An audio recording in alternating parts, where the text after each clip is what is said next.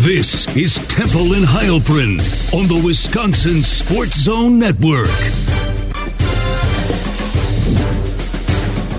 Yes, welcome into Temple and Heilprin.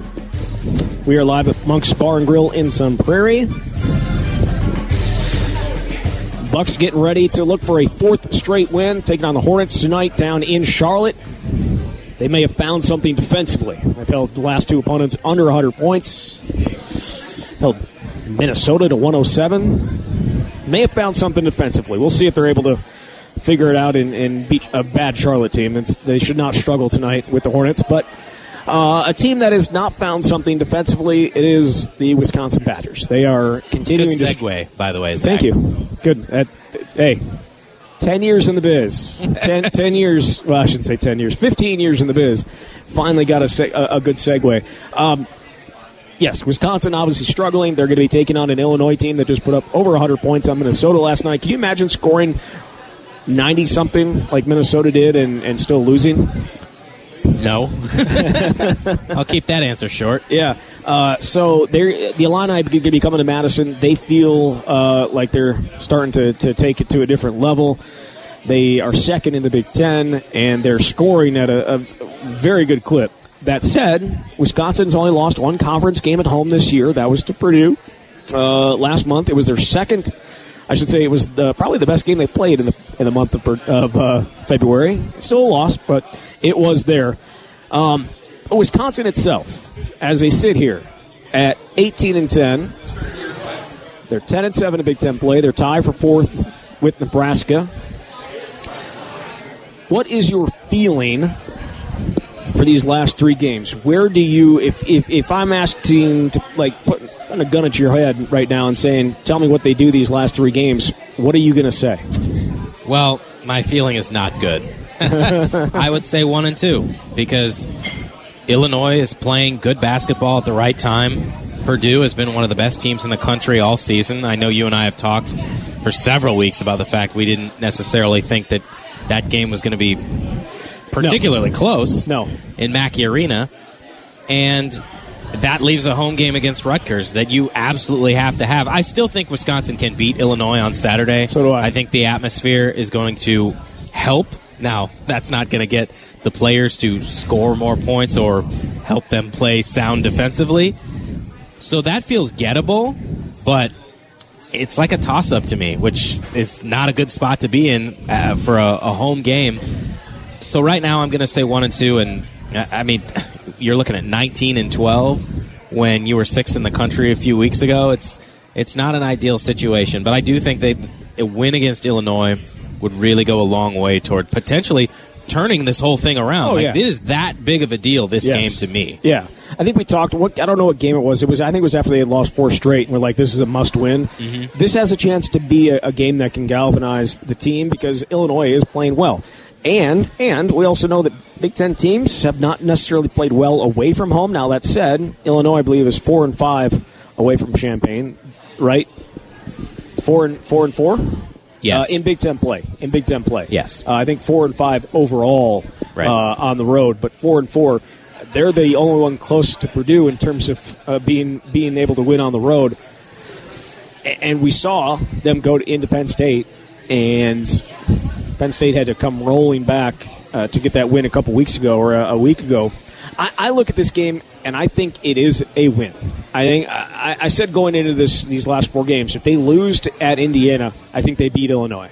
And if they lost at Indiana, I think they would have lost to Illinois. But this has a chance. This, to me, is as big of a game as they've played this year because of what it could mean going forward. We both know they're not going down to Purdue and winning that game. So this game, the Rutgers game, a Rutgers team that blew you out by 20 the last time you guys, or the only other time you guys played this year, those two, I think, those are 2 games I think they can win.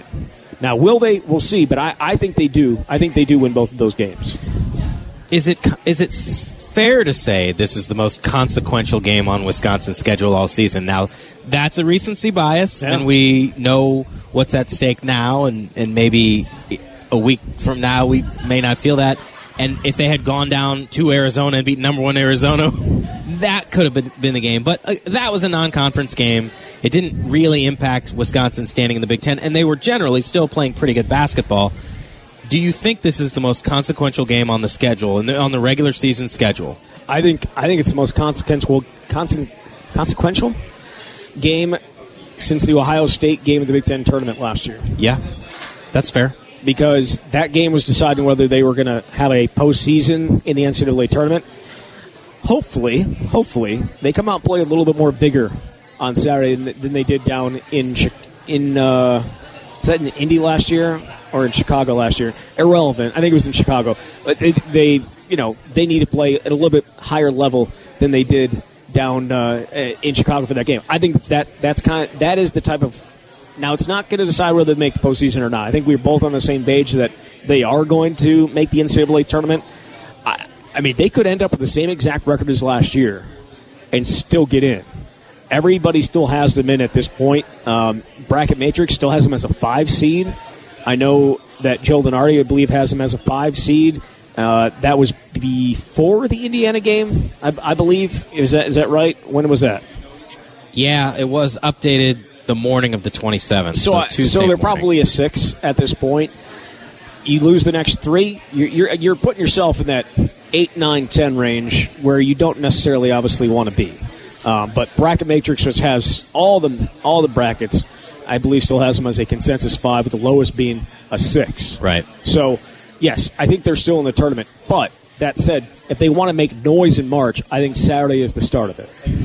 I have to agree wholeheartedly. You just don't want to be backsliding at this time of the year. We've seen Wisconsin teams do that, and it doesn't usually end up very well. That's not to say you can't go on a run, but this is not how you want to do it. The good news for Wisconsin is that they built up such a strong resume earlier in the season that when you go through a slide like this, you can still bank on that. It's just that you don't have much confidence in them finding that form and being the team that they were before. But that's why this Illinois game is so important, because I think if they do win and find a way to do that, then it could at least remind them about what's possible. I would also say this.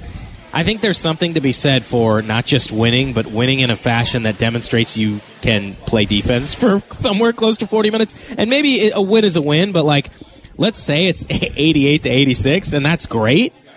But do you really feel that confident if you don't play a really good defensive game moving forward? Because you're going to have to be a super high level in terms of offensive efficiency if you know your defense is just not going to be good. Do you know where their defense is now ranked, KenPom-wise, of the last 20 years? All right, so they were second to last. When last we had a discussion, it was before the Indiana game, and it was the second worst, and yeah. I knew that the worst was the 2017-18 team in terms of defensive efficiency, which was the worst of the Gard era and the worst in the last 20 years, and I can only assume you're asking me that question because they have now surpassed that team. They have. And this is the worst defensive team in terms of defensive efficiency in the last couple decades. It is back to the worst team efficiency-wise, 99.7 points allowed over 100 possessions.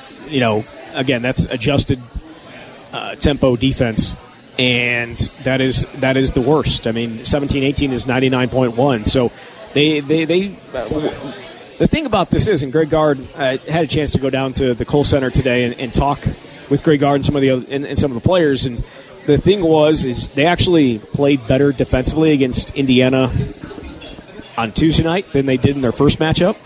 They actually gave up fewer points per possession on Tuesday night, but their offense was just so good earlier in the year that it didn't matter. And now their offense hasn't been as efficient as it was earlier in the year. The offense is still, I think, top 20 in the country according to KenPom, but the defense has not gotten better and the offense has fallen off. And that's what I think we're seeing with this team is. The offense that was able to cover up for the mistakes early in the year has not been there.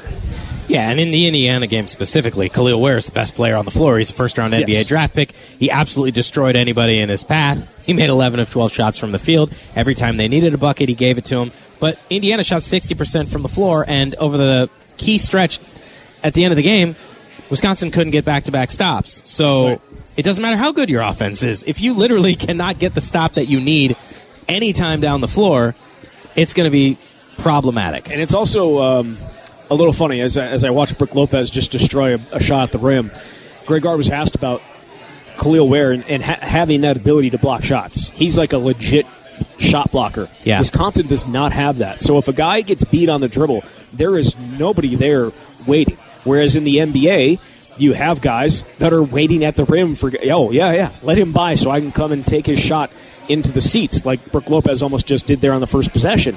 Like, Wisconsin mostly has never had that. They've never had, like, Nate Reavers blocked some shots, and Jared Bergen blocked some shots, and Greg Steemsma was probably maybe their best shot blocker.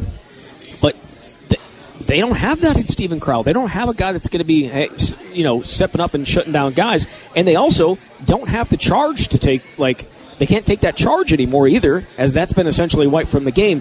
So they've been having to find some new ways to defend, and a lot of it is the jump, right? The straight up jump ball, like, type of stuff. And some of their guys have been better at it than others. Tyler Wahl is better at it than others. That's not Stephen Crowell's game. And so when you're playing a guy like Ware, it's a long night. You know who does not have a big that like that, though? Illinois. Illinois does not. What they do have is a whole bunch of scorers, a whole bunch of guys can spread the floor and, have the ability to get around you. They also post up their guards a ton. You know, since Shannon came off of his... what do you call suspension? It? Suspension? I mean, it wasn't even I guess he was suspended, but they managed to find a loophole to get him back on the floor, which is great. Good job, Brad Underwood. Hey. The trial is later. Innocent till proven guilty. In May, I think. Innocent till proven guilty. This is a whole different challenge than what Khalil Ware presented for them. And that's the other thing. He did not play in that first game against Wisconsin. He was a late scratch. And Wisconsin had their way down low, and this time they didn't. I think the key sequence to me, actually, in the last 2 minutes, this speaks to Ware's talent. It's not even the shots that he blocks. It's the shots that he impacts that he doesn't get credit for. And Tyler Wahl, they got Tyler free under the bucket, and it looked like he had a shot, and it was a high-arching shot that he way higher than what he would have normally shot to try and avoid a block. And because of that, he missed, and obviously Wisconsin didn't make any shots from the field at all the last 2+ minutes, and it's because of Ware's length and athleticism. And guards said that on that play, they had like four shooters around him, or they had four defenders around him that maybe he should have gotten it back out and allowed one of his, an open 3-point shooter. Whereas on the decision by AJ Storr to take a 3-pointer when you're down 2 was probably not the shot selection that you wanted. Yeah. So it's making smart decisions, and again, we're all looking back on this because it didn't work out, but a lot of these situations have not worked out for Wisconsin in the final 2 minutes, final 4 minutes. They are 5-6 in games decided by single digits. They are 2-5 in those games in the last month. So 6 games that they lost, of the 6 games they lost, 5 of them came in the final minute. And you think about the Maryland game, that should not have been a game that was decided by single digits. It ended up being that way, but 2-5 is not going to get it done. And the biggest problem is, as you just said, not able to put stops back-to-back. Like, you take a lead, and then you give up a bucket. Greg Gard was talking about that today, too. Score, stop, score. They just have not been able to do that, to build a lead and push it past a single possession. And I think I mentioned this on the swing, but I felt so much more confident about this team's ability to do that after they won on the road at Minnesota. It was a 61-59 game. It was a quintessential Wisconsin type of game where you've got to grind it out, you've got to get stops, and Wisconsin figured it out. And they just, ever since then, it has not been able to come together. And it makes you wonder, like, what would be the key to unlocking that defensive potential if it is there? Like, they have shown it at times. Yeah. Is it simply a lack of ability and talent? I don't think so. We've seen individually these guys be able to defend, but for whatever reason, as a collective unit, it has not come together, and that's what has made Wisconsin so strong for decades, is the way that all 5 guys on the floor played off each other and followed the rules defensively, and it just hasn't come together in that way. Well, I just wonder whether all that success offensively has kind of been in their mind, like, we don't maybe need to play defense the way that we have in the past because we do have the ability to score. Like, last year, they struggled to score the ball, and we knew in long stretches, but they were able to stay in games because of their defense. The defense last year was ranked 19th in the country, KenPom-wise. This one's at 53, and a lot of it is the same guys, except for one huge, huge difference being A.J. Storr being on the floor quite a bit and them maybe, and that's the other thing. This is their defensive issues, more so than not, more often than not, are not one-on-one issues. Like if a guy gets beat, a guy gets beat. But like you have to, there has to be like an intertwined, connected group on the defensive end, and they just have not been there enough. And I think it's one guy off. I mean, it's the same stupid stuff we talk about with the offensive line all the time, right? Like, oh, we have to be, if one guy's off, the rest of us are off. Well, it's the same way defensively in basketball. Everyone has to be on the same page. And if one guy's off, well, that's going to lead to some issues. It's not been an ideal stretch. Let's just say that. And Badgers fans have to hope they figure something out because let's just say, hypothetically, they go 1-2 here down the stretch, and then they get to the Big Ten tournament, and they don't have the double bye, and they lose a toss-up game. I don't know how you can have any confidence in this team in the NCAA tournament. So there's still a lot to play for, though. So there's the silver lining. Is there any chance? Yeah. If they were, well, you know what? Maybe we'll talk about this after the break because there has been a lot of calls, as you would imagine, as you know, probably from your mailbags and such, for Greg Gard and his job, right? If they were to lose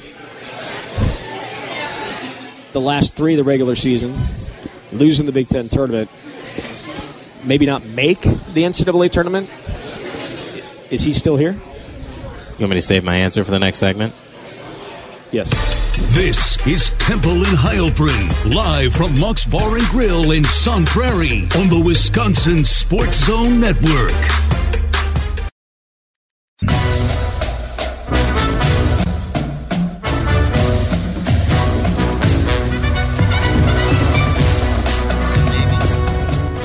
Welcome back into Temple and Heilprin.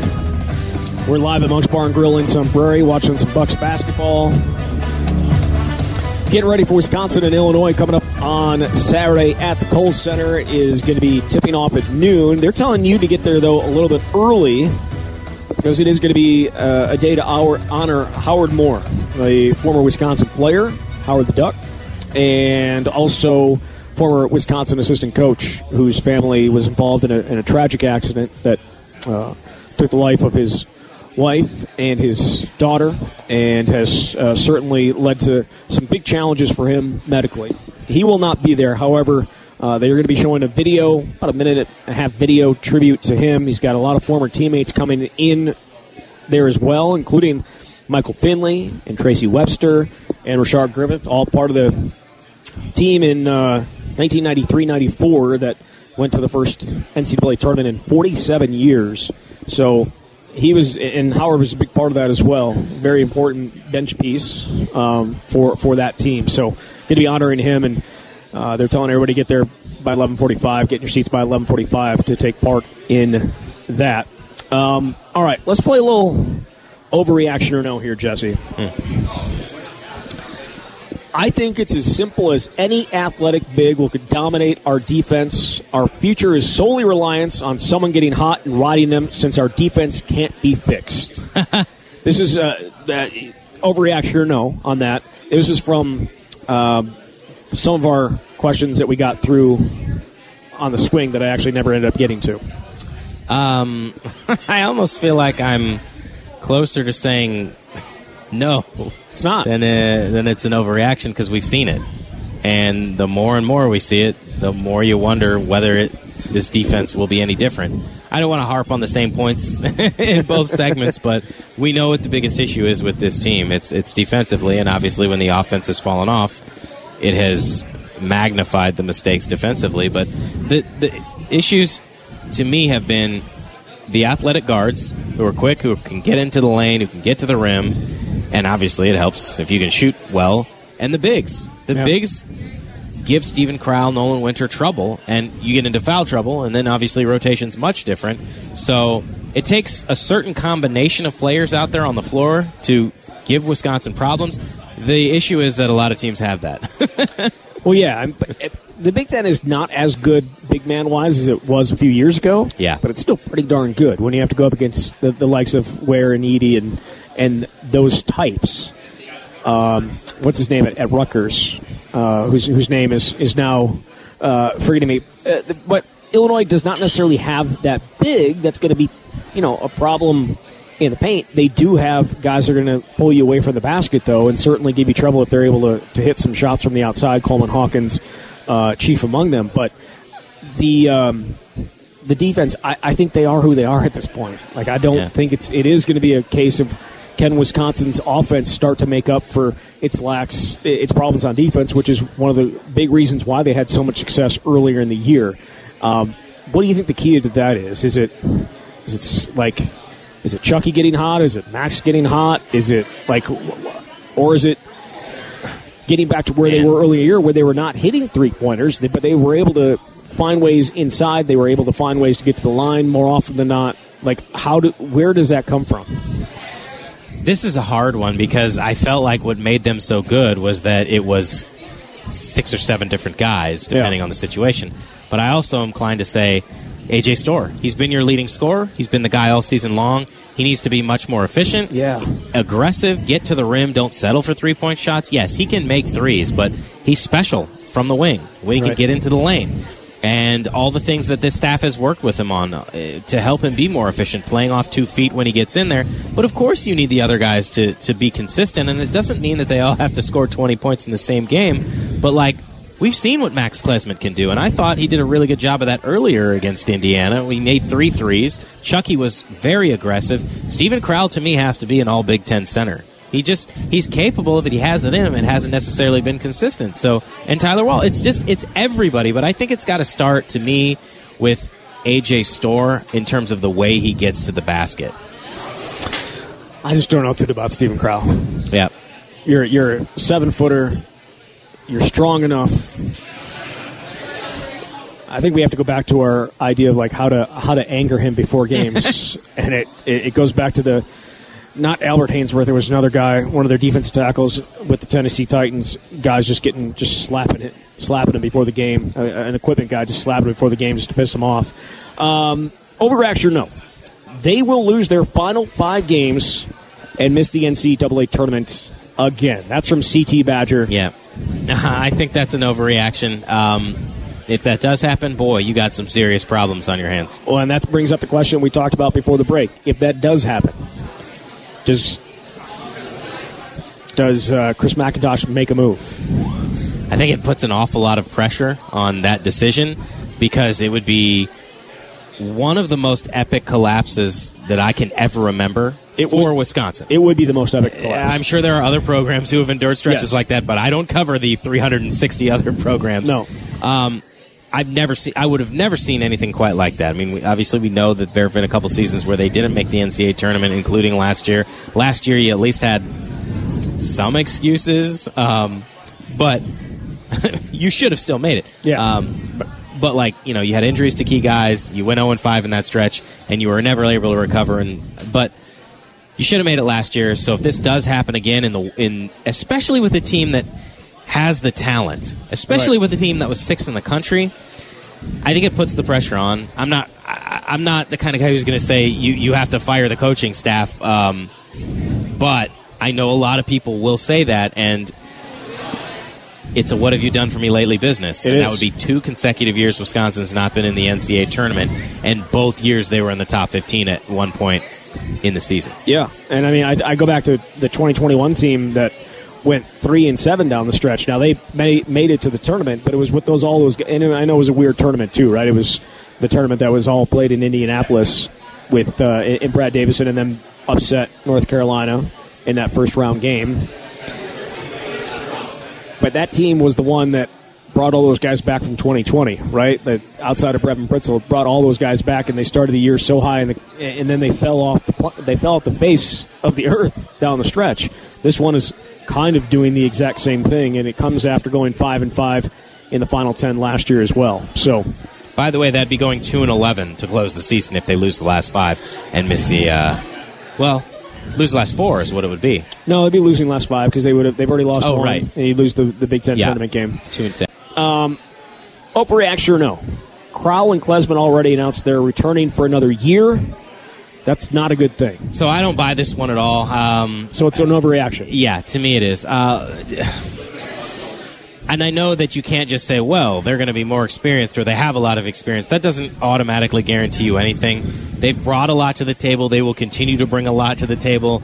Just because a team is enduring a poor stretch doesn't mean you got to say these guys shouldn't be a part of the program moving forward. And I suppose I would ask, if you wanted to say that, who do you have to replace them? Well, here's the thing. Brian sent this question in for the swing, again, one of the ones we did not get to, and the full question was not an overreaction or no, but I turned it into one. But either way, he said, might it be a detriment by taking away playing time and developmental opportunities from guys like Winter, Yaldon, Hodges, Ilver, Asijin, etc., especially in the case of Crowell, whose inconsistency has him more resembling Kurt Portmann than Jon Leuer.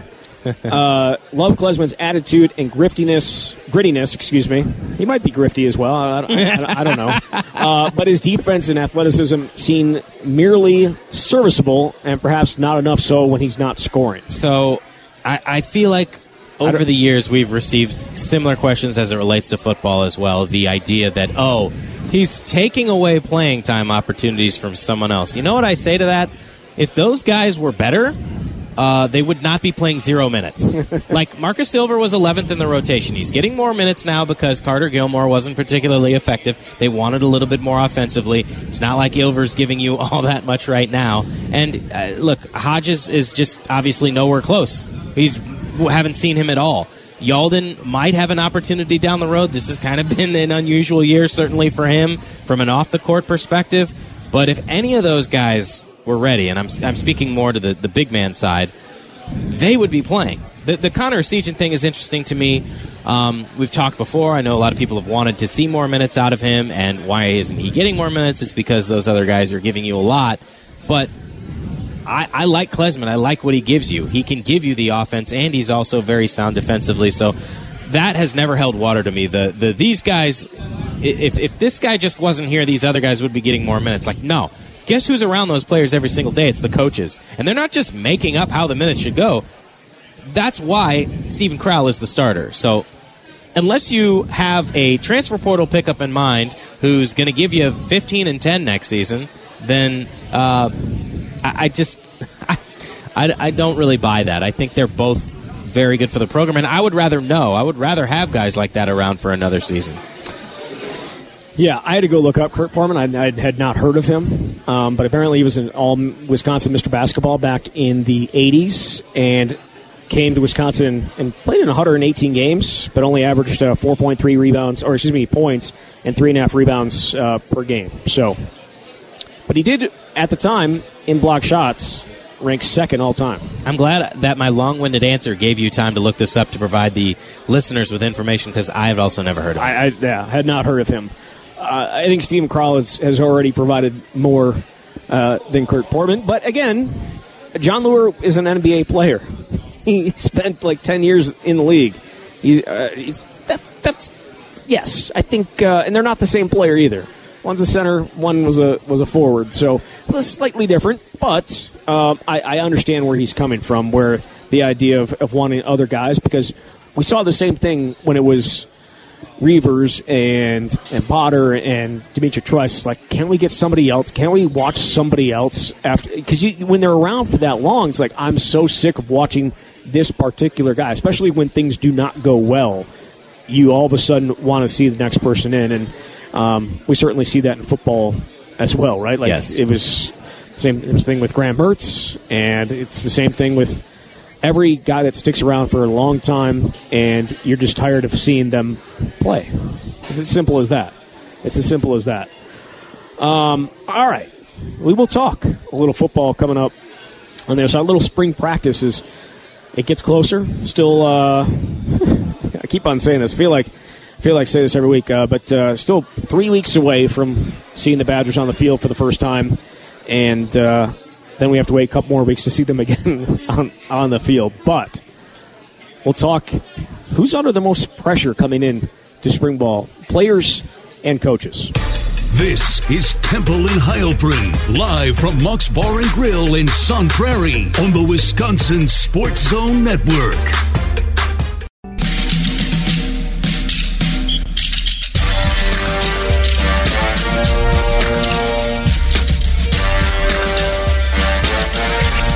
Welcome back into Temple and Heilprin. We're live at Monk's Bar and Grill in Sun Prairie. Great place to watch some basketball. We're getting close to March. We're getting a little extra day of February here. Leap year. Some people are celebrating birthdays. Tyrese Halliburton for the Indiana Pacers, Wisconsin legend.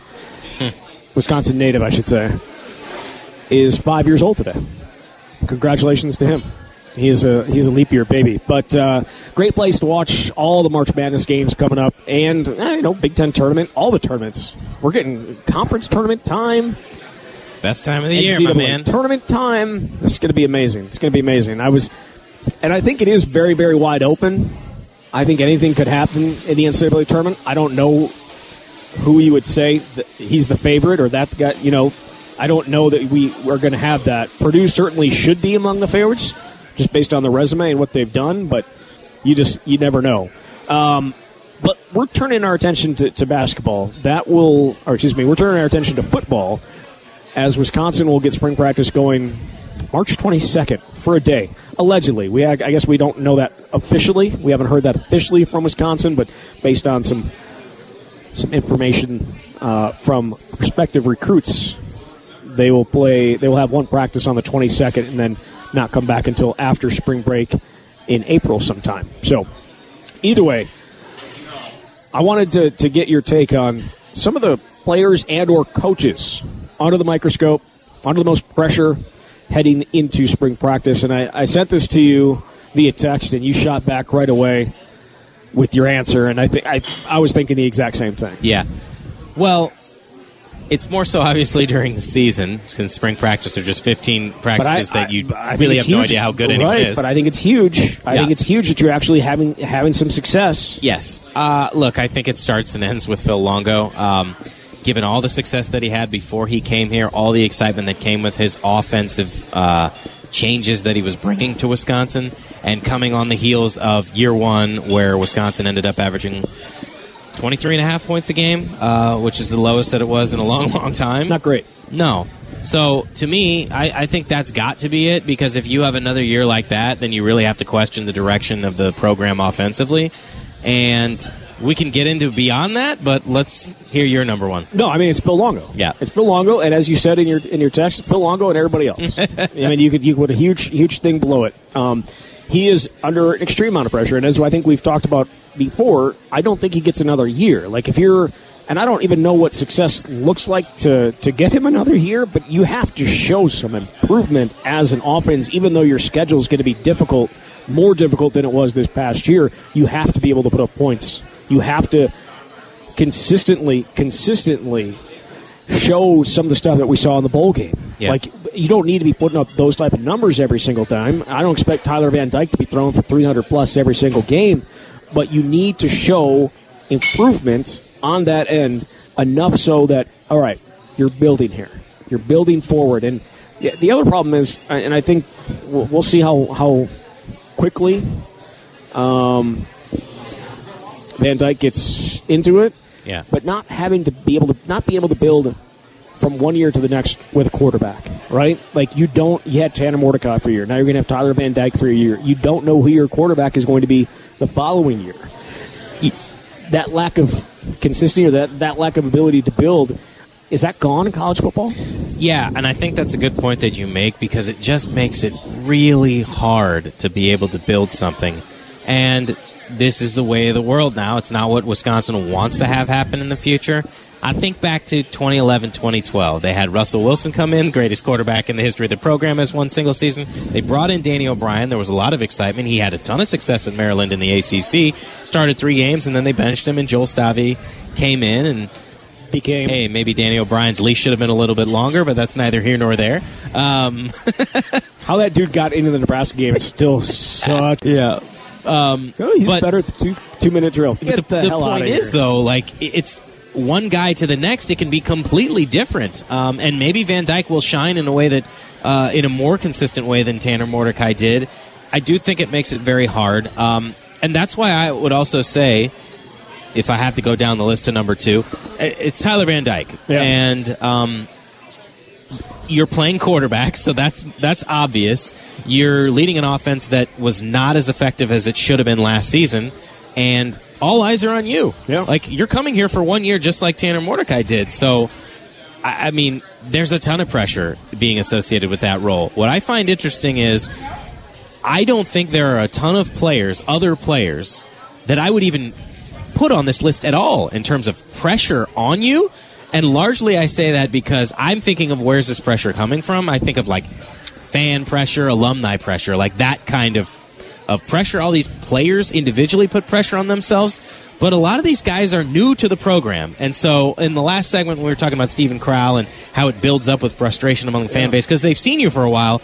Most of these guys are pretty new. Right. And so I just don't think the expectations for one single individual feel as make or break, if that makes sense. I think it does. But you're right. Tyler Van Dyke and Phil Longo certainly are probably under the most pressure to provide the lift that we saw. What are you expecting from Tyler Van Dyke? I have no idea. Okay. And the thing that's interesting is I think his arrival came with such little fanfare that it's fascinating, and it's all because of what happened last year and the lessons that maybe people learned about getting overly excited. And I'll put myself in that conversation as well, just feeling like, oh my goodness, all these changes automatically mean something different and potentially great is going to happen in year one. Well, it was different in some capacity, but the results were the same. The results were worse. And so, well, 7-6, right?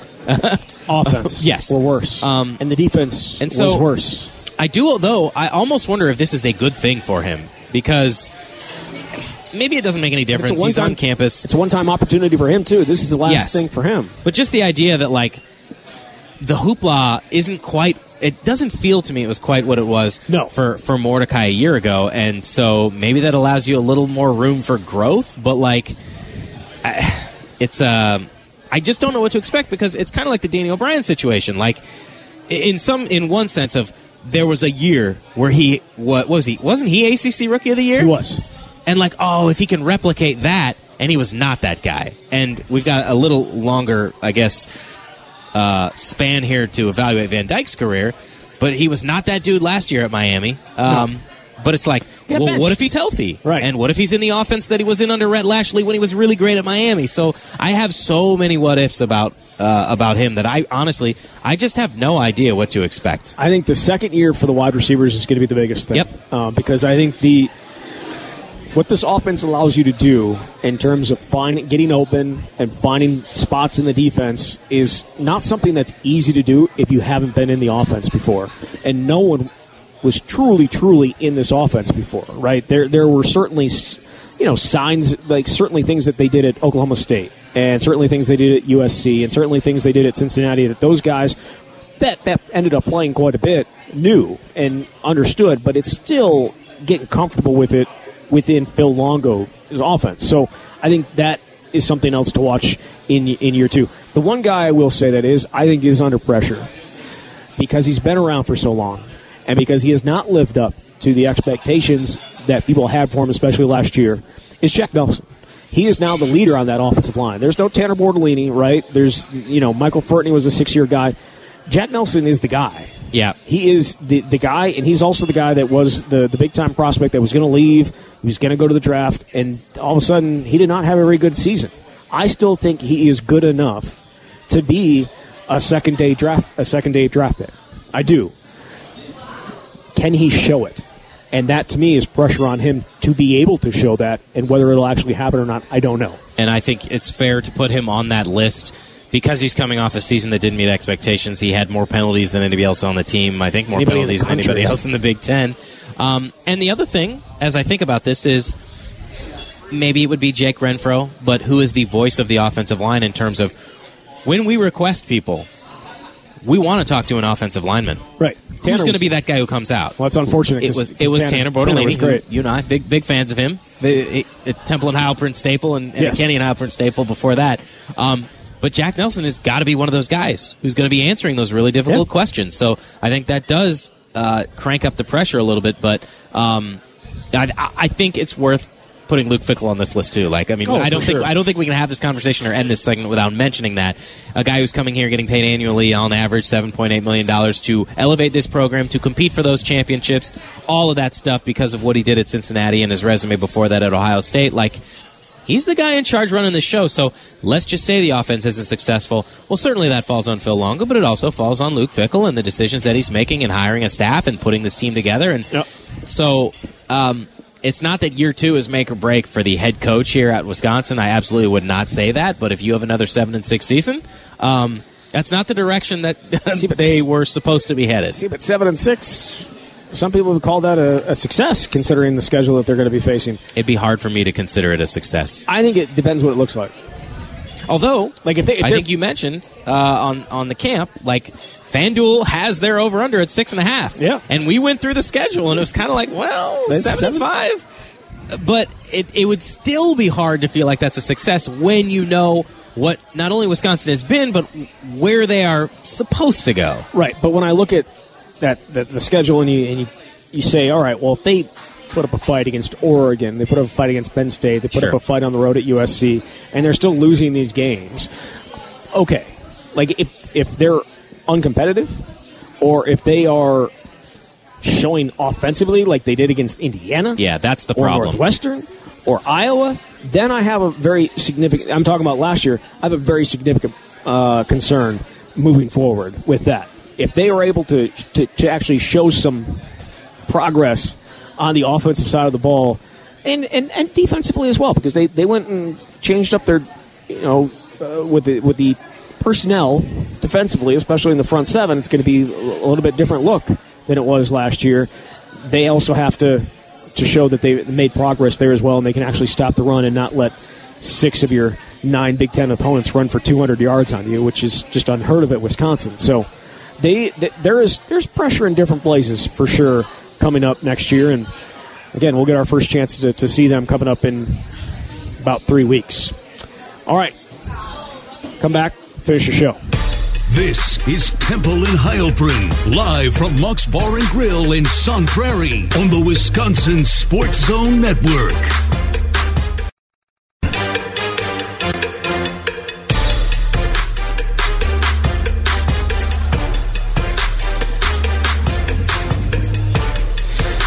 Welcome back into Temple and Heilprin. We are at Monk's Bar and Grill in Sun Prairie, watching the Bucks take on the Charlotte Hornets right now. But there's going to be so much basketball here coming up over the next few weeks. And also a great place if you're like stopping down for the WIA tournament. If you're heading out like on 151, it's right off of 151. It's a perfect spot to stop and watch basketball, or stop and get some food, stop and get some drinks. So check it out. Monk's in Sun Prairie. We're also keeping tabs on the NFL Combine, and Wisconsin has 3 guys there. It's slightly less than the 18 that Michigan has, but one of those guys that's down there is Mumajong Mehta, and the linebackers were among the first guys to hit the field this week. And Muma is a great talker, right? Like, I think we've talked about that in the past, right? We really enjoy talking to him. He gives you thoughtful answers for the most part. He did not have the senior season he wanted. He even mentioned that when he was talking about it down at the Combine this week. He is not off to the greatest start on the field. And again, 40 times are what they are, but he has started out with a 4.92 40-yard dash time, which would be a pretty good time if he was a defensive lineman or even an offensive lineman. He is not. He's a linebacker. It is the worst time among the linebackers. The closest guy to him is a 4.75 that Aaron Casey from Indiana put up. So off to a little bit of a tough start for him. And then you go and look at the 10-second split. Also last. Does this come as a surprise to you at all? I mean, I can't sit here and say I knew what the numbers were going to be. Right, but like he didn't think he was going to go down there and tear it up. Well, he struck me as like a fringe, I mean, it's probably a free agent type of opportunity, especially given the season that he had. I don't know that I necessarily would have said that coming into the senior season, because he had, from a number standpoint, really good junior season, but obviously we saw he didn't necessarily fit the scheme defensively and didn't play as many snaps. So you're just, when you are in that kind of position, you have to go out and kill it. You have to put up numbers that are eye-popping and that wow everybody, and obviously that's not what has happened. So my concern here is, and having not watched it, my concern is that he got hurt. Okay. Because he has not taken, it doesn't look like he has any official numbers for anything else. Okay. So I wonder if he got hurt, and I don't want to be unfair to him here as we talk about it. But the 4.92, honestly, it's not a great time. I didn't actually think that he would time well down there, but 4.92 is very slow. But also, when you look at his play, kind of fits. I'm excited to see what Braylon Allen does on the field. And again, Temple and Heilprin favorite Tanner Bordelaney as he goes and looks for his NFL career, which I think, again, he's going to have a good one. We were talking about it on the camp, which one of those two guys would have the longer NFL career. I think we both went Tanner. But I think Braylon could be an interesting piece for a team that's looking for a power back that isn't necessarily going to be the guy. He doesn't need to be the guy. I don't know where that draft position comes in, but should be interesting to see where it plays out for him. All I know is that he's going to crush it at the combine with the physical numbers. All you've had to see is everything he's done since he was 17. He is a beast. He is a absolute beast. All right, we'll be back next week. It'll be officially March then, and we'll talk all about the Badgers. Thanks for listening.